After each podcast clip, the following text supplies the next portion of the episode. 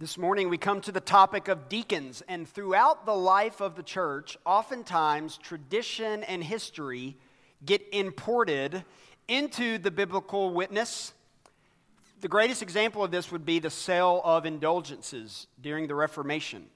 Of course, we know that's not biblical, but over time, as the medieval church began to adopt this practice, it became a tradition and a history of the church and became more important than what the Bible actually said about how sins are forgiven. When we approach a topic like the office of deacon, even, in many of our churches, over the years, especially in Southern Baptist life, deacons began to function more like a board of directors, more like an elder board, than what we actually see in God's Word.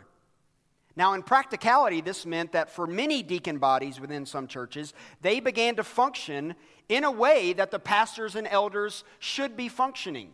And sometimes this happened because there was a void of leadership. And so the deacons stepped up and provided that leadership in moments of transition. But in many instances, instead of returning back to the model that we see deacons as being chief servants, many deacon bodies and churches all across the West maintained this level of power and authority that we don't actually see in the biblical witness. If I were to poll the audience, all of you probably have stories of deacons, whether it be in a church that you grew up at or a friend's church, and stories that you heard about of deacons that wielded authority and power in a way that the Bible clearly says they don't have the power to do. Now, why is this a problem?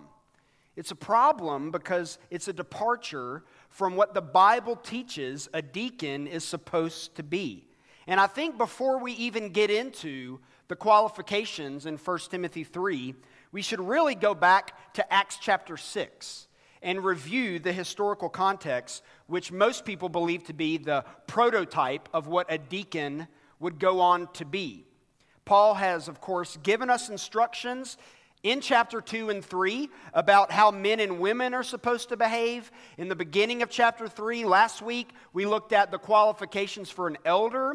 And so today we come to the qualifications of deacons. And all of these instructions that he gives for men, for women, for elders and pastors, and now for deacons, all of these instructions are for the good of the church and the building up of the body of Christ.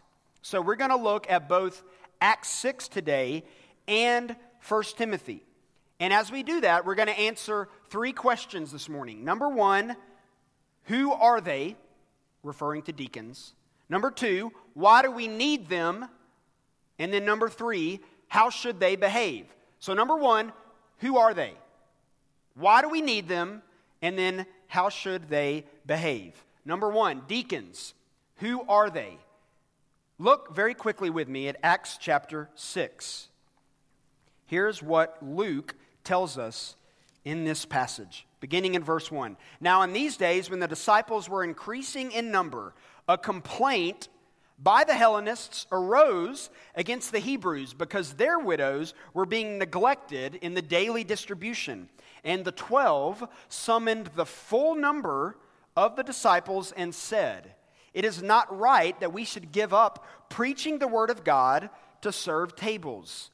Therefore, brothers, pick out from among you seven men of good repute, full of the Spirit and of wisdom, whom we will appoint to this duty. But we will devote ourselves to prayer and to the ministry of the word.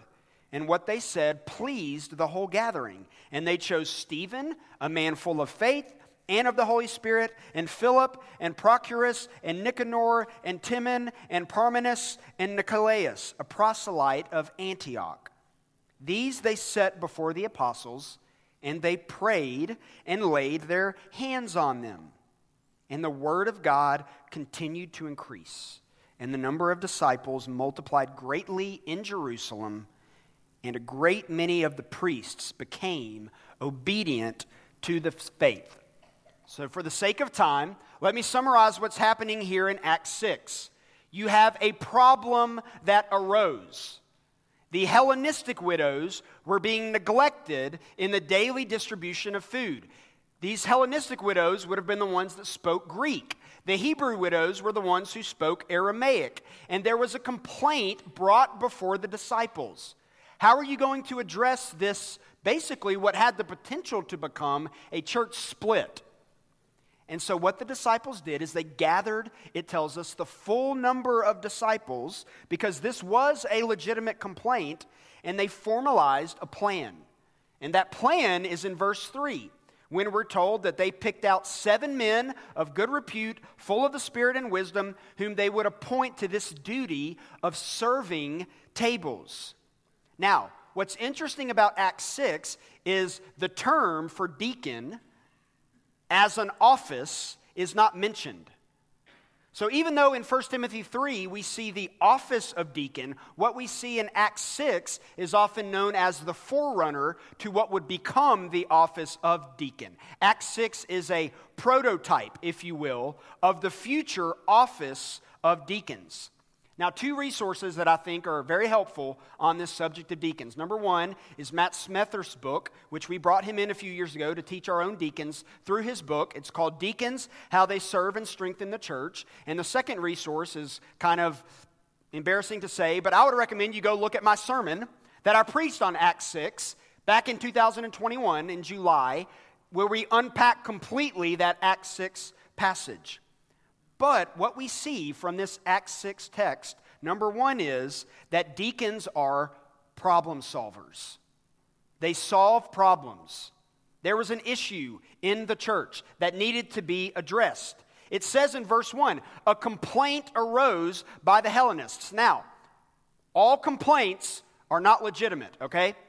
But this is certainly a legitimate complaint because it had the potential to become a very big division within the life of the early church. And the 12 disciples realized that they could not take on this task alone, they needed help. Because if they were to take on this task, what would happen? It would distract them from the teaching of God's word and praying for the congregation. So it's not just that deacons are problem solvers, but I would add to that, deacons are problem solvers with the purpose of fostering unity within the body of Christ. So it is possible to solve a problem in the wrong way. The deacons or the prototypes of deacons here in Acts 6, they solve this problem appropriately.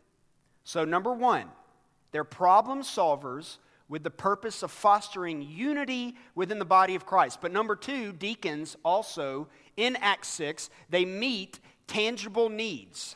It was important that these Hellenistic widows were not neglected in the daily distribution of food. They needed to eat. The disciples realized this is legitimate. We need to address this. We don't want our sisters in Christ dying because they weren't getting food. So the deacons stepped up, or the prototype of deacons, and they took care of that need. So they meet tangible needs. But number three in this text, they serve and support the ministry of the elders, the pastors in Acts 6. It's the disciples. In Acts 6, notice it is not the seven men who approach the disciples to say that they should be used within the body. It is the disciples who come to the conclusion, along with the church at large, that we need to identify a body of people who can meet these tangible needs and serve the widows so that the church can continue to grow. So, a deacon is most effective when he is serving and supporting within the church the needs that the pastors and the elders have identified as legitimate needs within the congregation. So, for example, if someone of a brother or sister in Christ after the service today comes to me and says, Pastor, I notice we have weeds out in the front of our church. In many churches, deacons take on the role of buildings and grounds. They handle those issues. In our church, we are very fortunate to where our deacons do not have to do that. So if that were brought to me, I would say, Thank you for letting me know. We will contact the company that we pay to take care of our grounds and make sure it's taken care of. So, in that regard, that would not be a job that our deacons would do. However, if one of you came to me and said, one of our widows in the church or one of our homebound people in the church is in desperate need of a weekly meal, I would contact our deacons and say, we have this particular person who is in need of a weekly meal. Would you please make sure that she gets added or he gets added to our homebound distribution that we send out every Wednesday night? Not only would you make sure that she gets put on the list, but would you take the responsibility of recruiting a volunteer to make sure that she is getting or he is getting visited on a weekly basis? That would be a very appropriate way that our deacons could be used in this body. Why? Because we as pastors have decided that our homebound need to be visited weekly, that they are an important part of the body. So it fits perfectly within the vision that we as pastors see for our church. So that would be an example of them supporting and coming alongside of the pastors to make sure that everything gets taken care of. One of my favorite pastors who pastors up in uh, Washington, D.C., Mark Dever, this is a quote that I took from him, and it fits perfectly with what deacons should do.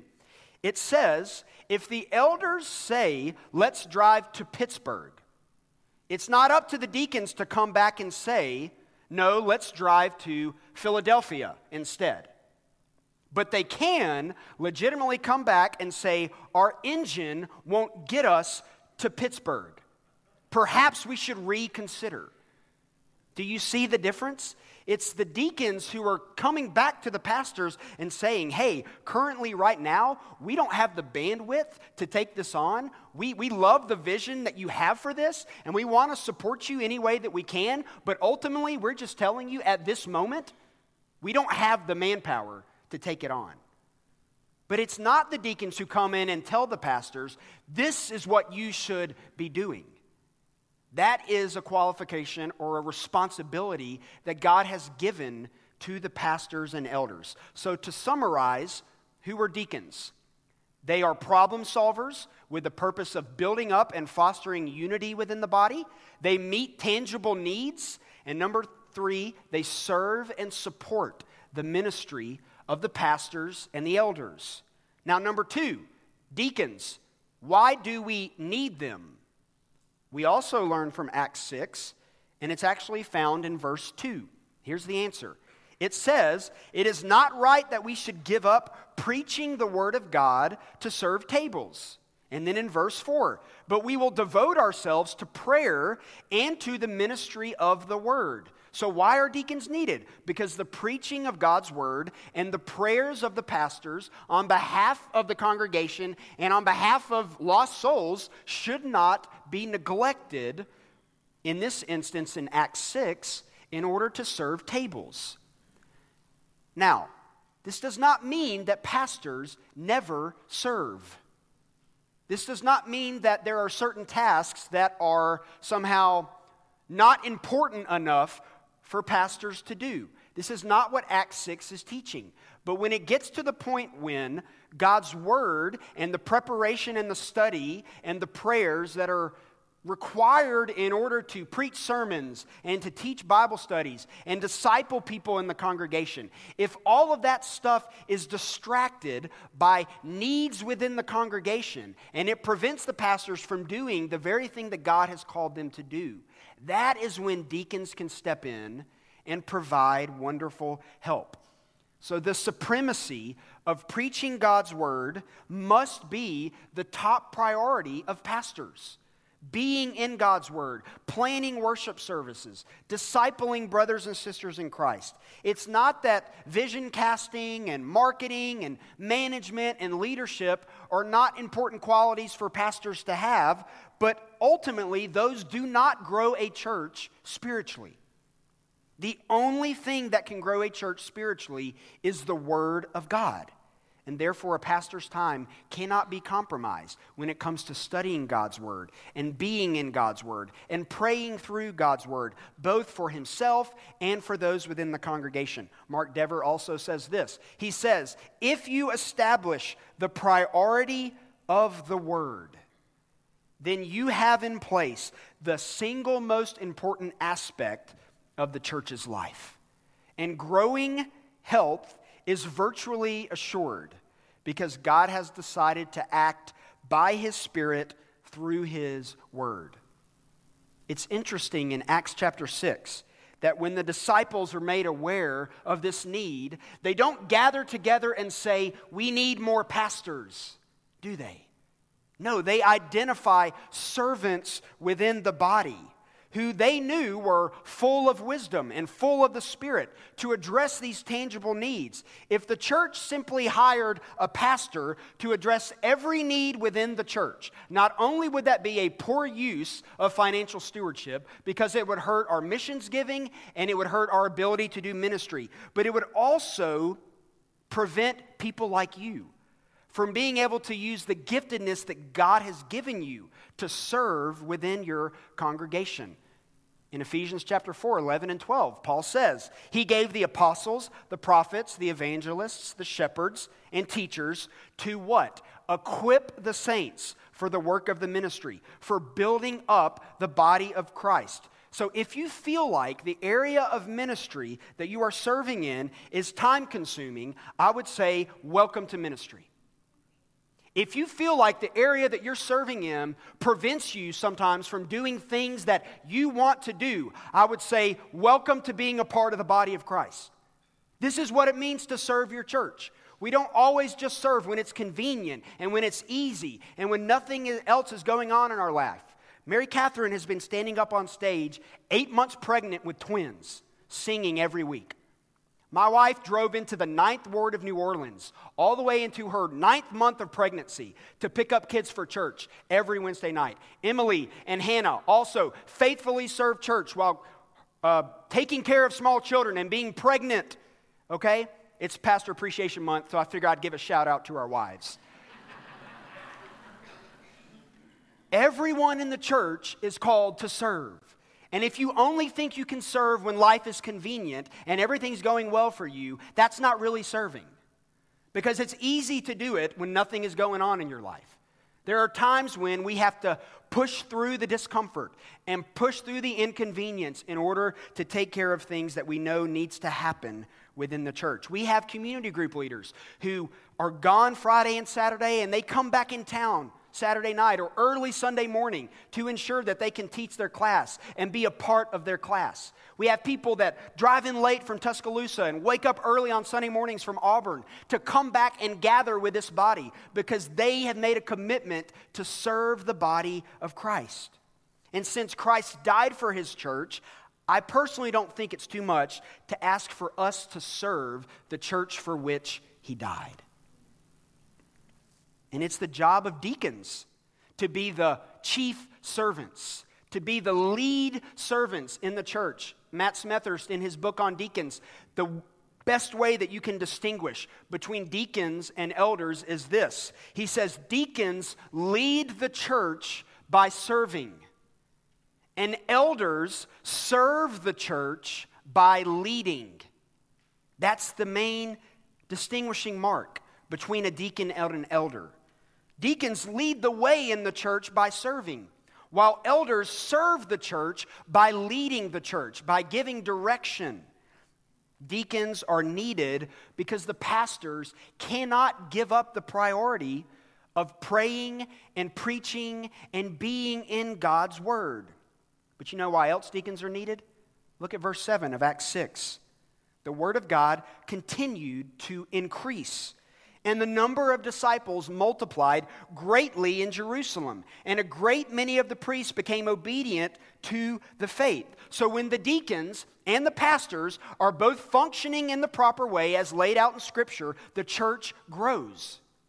Now, in Acts 6, it grew numerically, and it might even grow today numerically, but more importantly, it grows spiritually and it becomes more healthy because when deacons are functioning as the way the Bible commands them to, and as elders and pastors are functioning as the way the Bible commands them to, it is the way that God designed his church to be. And when something is functioning within its design, it grows.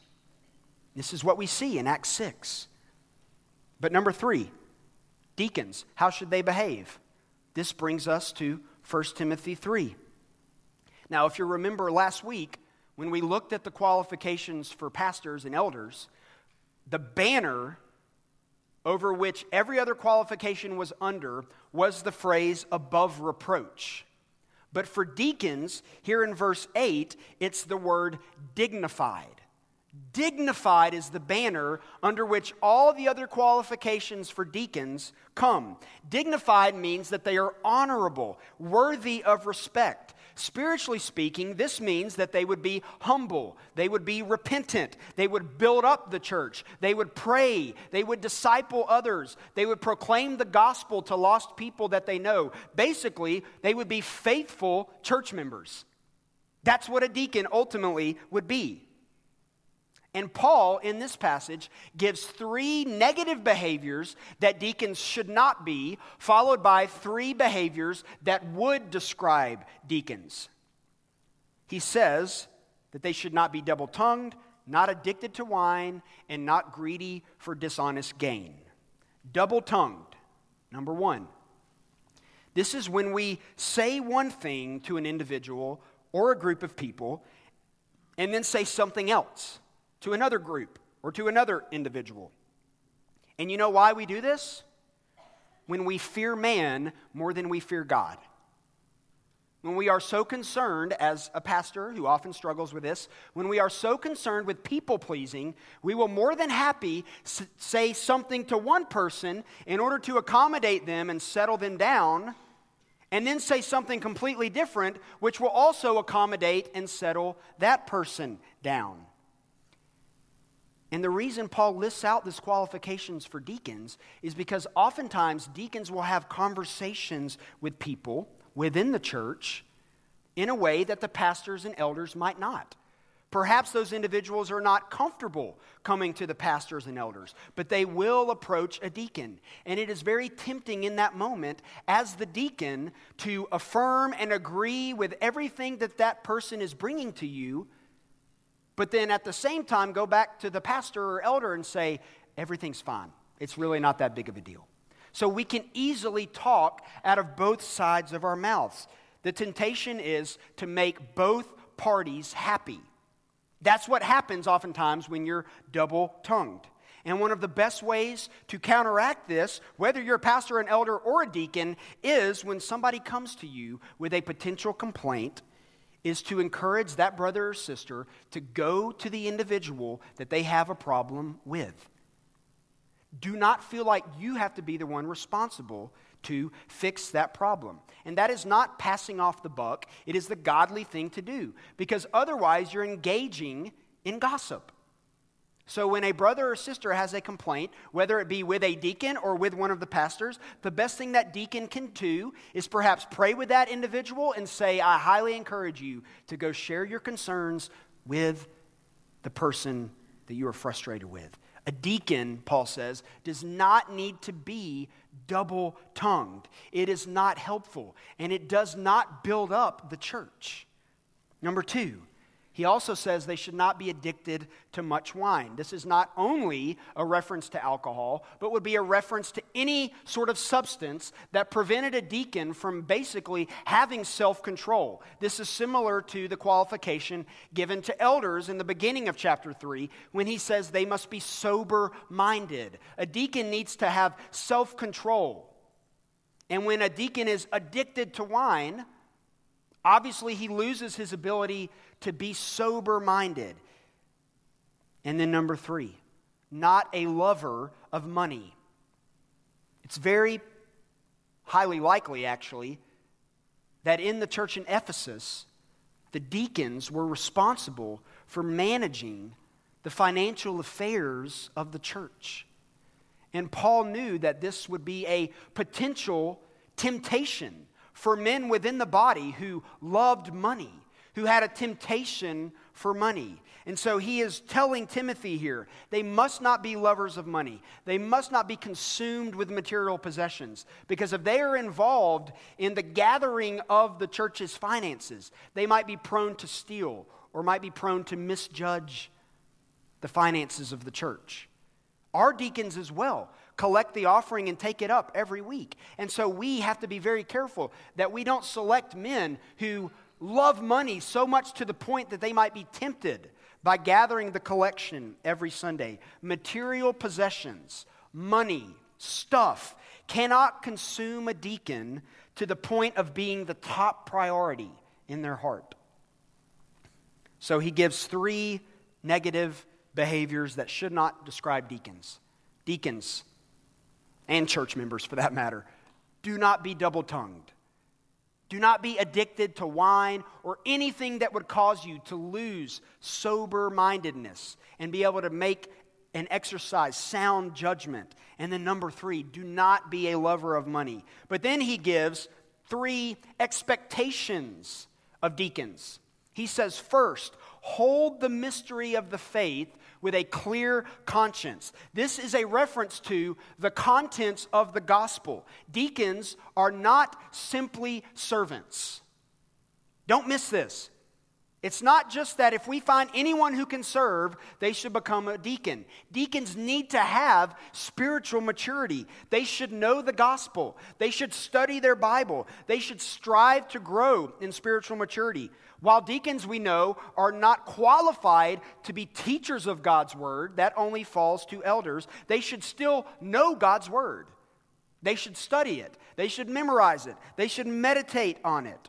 They should be able to apply it in their own lives and to the lives of others in the congregation. So, Paul is telling Timothy here they must hold the mystery of the faith. That is, they must understand the gospel with a clear conscience. Number two, Paul says, they should also be tested. Now, Paul doesn't give us specifics on how that looks. So each individual church has to decide what Paul means here when it comes to being tested. So I can only communicate to you what we do as a church. We have a committee who gathers once a year, and we begin thinking through potential candidates to be deacons in our church. And once we have that list, we then test them as best as we know how by asking them to fill out a questionnaire in which case we ask them to explain their conversion to faith in Christ. We ask them to explain the gospel. We ask them to look over the qualifications in 1 Timothy 3 8 through 13 and to really reflect and ask themselves do you fit these qualities? Or are you struggling in any of these areas? We also check to see if they are faithful in coming to church and faithful in giving to God's church. And after all of those checks are done, and those questionnaires are received, our pastors look through those questionnaires and then we nominate, along with the committee, men to serve as potential deacons in our church. And every year we have candidates who many people have recommended, but for one reason or another do not qualify to serve as deacons. Therefore, we make the decision that at that particular moment, this man is not fit to serve in that office. You might be saying, man, that's, that's really harsh. But if you think about it, every civic organization that you are a part of has standards and requirements for what it takes for you to continue to be a part of that. And yet, the church, for some reason, is oftentimes asked to water down and simplify what it is it asks of its leaders. And I'm just going to tell you, we're not going to water down the qualifications for what it means to be a pastor or an elder. We're not going to appoint people as deacons. We're not going to allow men to serve as deacons who do not fit the qualifications, who do not faithfully serve here, who do not faithfully attend, who do not faithfully give, no matter how popular, no matter how well liked they might be. Because we ultimately are not accountable to you, we are accountable to God. And we want to stay faithful to the qualifications that He has given us here. And then, number three, he says, they should be the husband of one wife, managing their children and their own households well. This ties into the same qualification that he gave to elders. If deacons cannot manage their families well, if they, not, if they cannot lead their wives and their children appropriately, if they are unfaithful to their spouse or unfaithful in some way to their children, they should not serve as deacons, Paul says. Now look at verse 11 it's worth discussing. There has been debate throughout the history of the church regarding the interpretation of verse 11. And there are two prominent interpretations that I want you to consider and pray through and study the text for yourself to see which one is more faithful to the text. Here's what it says in the ESV Their wives, likewise, must be dignified, not slanderers, but sober minded, faithful in all things. Now, the first interpretation is to take this text just as we see it in the ESV, which paired with verse 12 would mean that the office of deacon is exclusive to men only.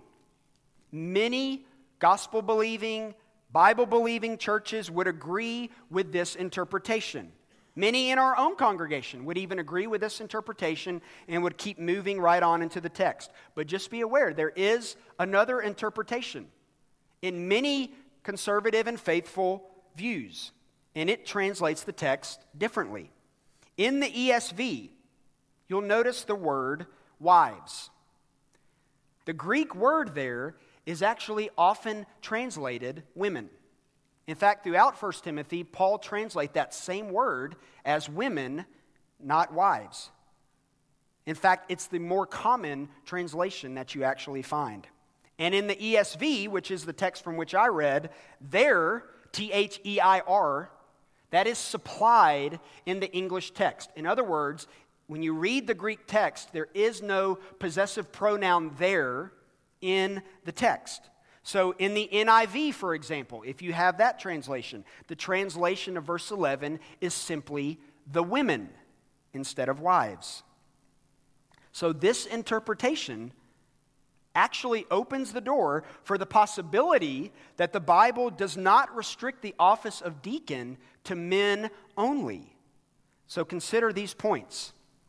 Number one, wives is better translated many times women. Number two, there is not in the Greek text. And number three, and perhaps most significantly, why would there be qualifications for deacons' wives in the second half of chapter 3 and no qualifications for pastors' and elders' wives in the beginning of chapter 3? Does it not matter that a pastor's wife be dignified and, and uh, sober minded and not a slanderer? Now, oftentimes the case can be made, especially from Acts 6, that since Luke records for us that seven men were chosen in that text, then it should only be men. But as we have already said in Acts 6, it does not refer to these men specifically as deacons yet, because the office of deacon was not yet established within the church. So, unless you say it's unbaptist for a church to have women deacons, let me take you to our Baptist faith and message, which says this it's the confession of faith, which we as Southern Baptists adhere to. It says this while both men and women are gifted for service in the church, the office of pastor slash elder slash overseer is limited to men as qualified by Scripture. So, even the Baptist faith message of our Southern Baptist Convention does not stipulate overtly that men can serve as deacon, but actually leaves the interpretation open to each church and individual as they understand the text for themselves, which is exactly what I am attempting to do this morning. I want you to take 1 Timothy 3 8 through 13 and do your homework and come to the conclusion that satisfies your conscience based on your understanding of God's word. So, what then is the point of being a deacon? I oftentimes, in conversation with men in our church over potentially serving as deacons, they will often say things to me like, Well, I'm already serving in some capacity. Why do I need to formally be a deacon? I'm already doing this or that. And in some ways, I appreciate their sentiment. It, it shows humility, it shows someone who's not really craving to have a title. But on the flip side, I'm reminded of what Paul says here in verse 13. You want the answer on what's the point of being a deacon? Look at verse 13. For those who serve well as deacons gain a good standing for themselves, and also great confidence in the faith that is in Christ Jesus. This is why you should want to be a deacon, because of what Paul says here in verse 13. They gain a good standing both for themselves and they have great confidence in the faith that is in Christ Jesus. Listen to what one commentator said. It is not so much that by being a good deacon, a person will receive rewards. It is in the actual doing of the service that one daily acquires a better standing before the people and more confidence in one's personal faith. These rewards are not given to a believer at a certain time, but rather are achieved during the process of service. When you serve as a deacon, the reward is not being a deacon. The reward is the service that you get to do for Christ's church. The reward is the service. The reward is the building up of the body of Christ. The reward is meeting the tangible needs of the congregation. The reward is fostering unity within the body when division is possible. The reward is getting to come alongside pastors and elders, even if you find them annoying, to accomplish the vision that God has set for them to accomplish within the church. So, serving as a deacon, brothers and sisters in Christ, it is a privilege. It shouldn't be a burden or an obligation to serve your church in this way. I love our deacons. They aren't perfect, but neither am I. So, while I might be frustrated with them at times, I am surely confident that they are equally, if not more, frustrated with me. And yet we strive together to build up the body of Christ. The pastors have a job to do praying, teaching God's word, and the deacons come alongside of us to make sure that we can do that. It's our deacons who make sure every Sunday that we have people at the doors to greet you when you come in. It's our deacons who stand in the parking lot, rain or shine, 100 degrees or 30 degrees to make sure that when you drive in every Sunday morning, you have a smiling face. It's our deacons who lead the way in our security team, keeping us all safe. It's our deacons who lead the way in taking up of the offering and the Lord's Supper and assisting with baptism. It's our deacons who are going to come alongside a sister in Christ in our church who needs a wheelchair ramp, even this week. And they are coming alongside of her to meet this tangible need. It's our deacons who alert me when there is potential for division within the body so that we can squash it as quickly as we can, so that Christ's church can continue to be built up. It's our deacons who lead the way in making sure our homebound people are loved and cared for. It's our deacons who are constantly looking out for the potential of new members to get involved in serving in our church.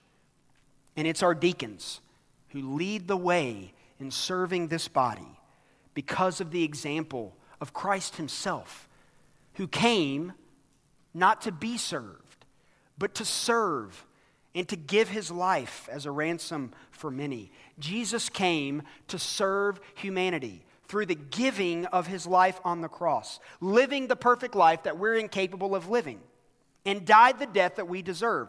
So, for any that repent of their sins and believe in Christ Jesus in his sacrificial death, can be reconciled to a holy God. Deacons portray the servant leadership that Christ himself exhibited for his church.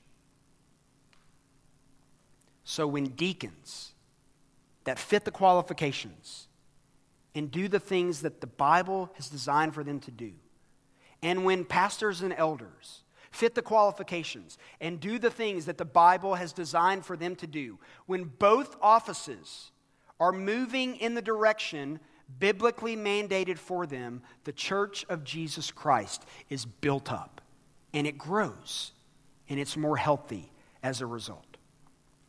Let's pray. God, we thank you for deacons. God, we thank you that you have given us an example, a tangible example in Acts 6 of a potential split that could have happened in the congregation.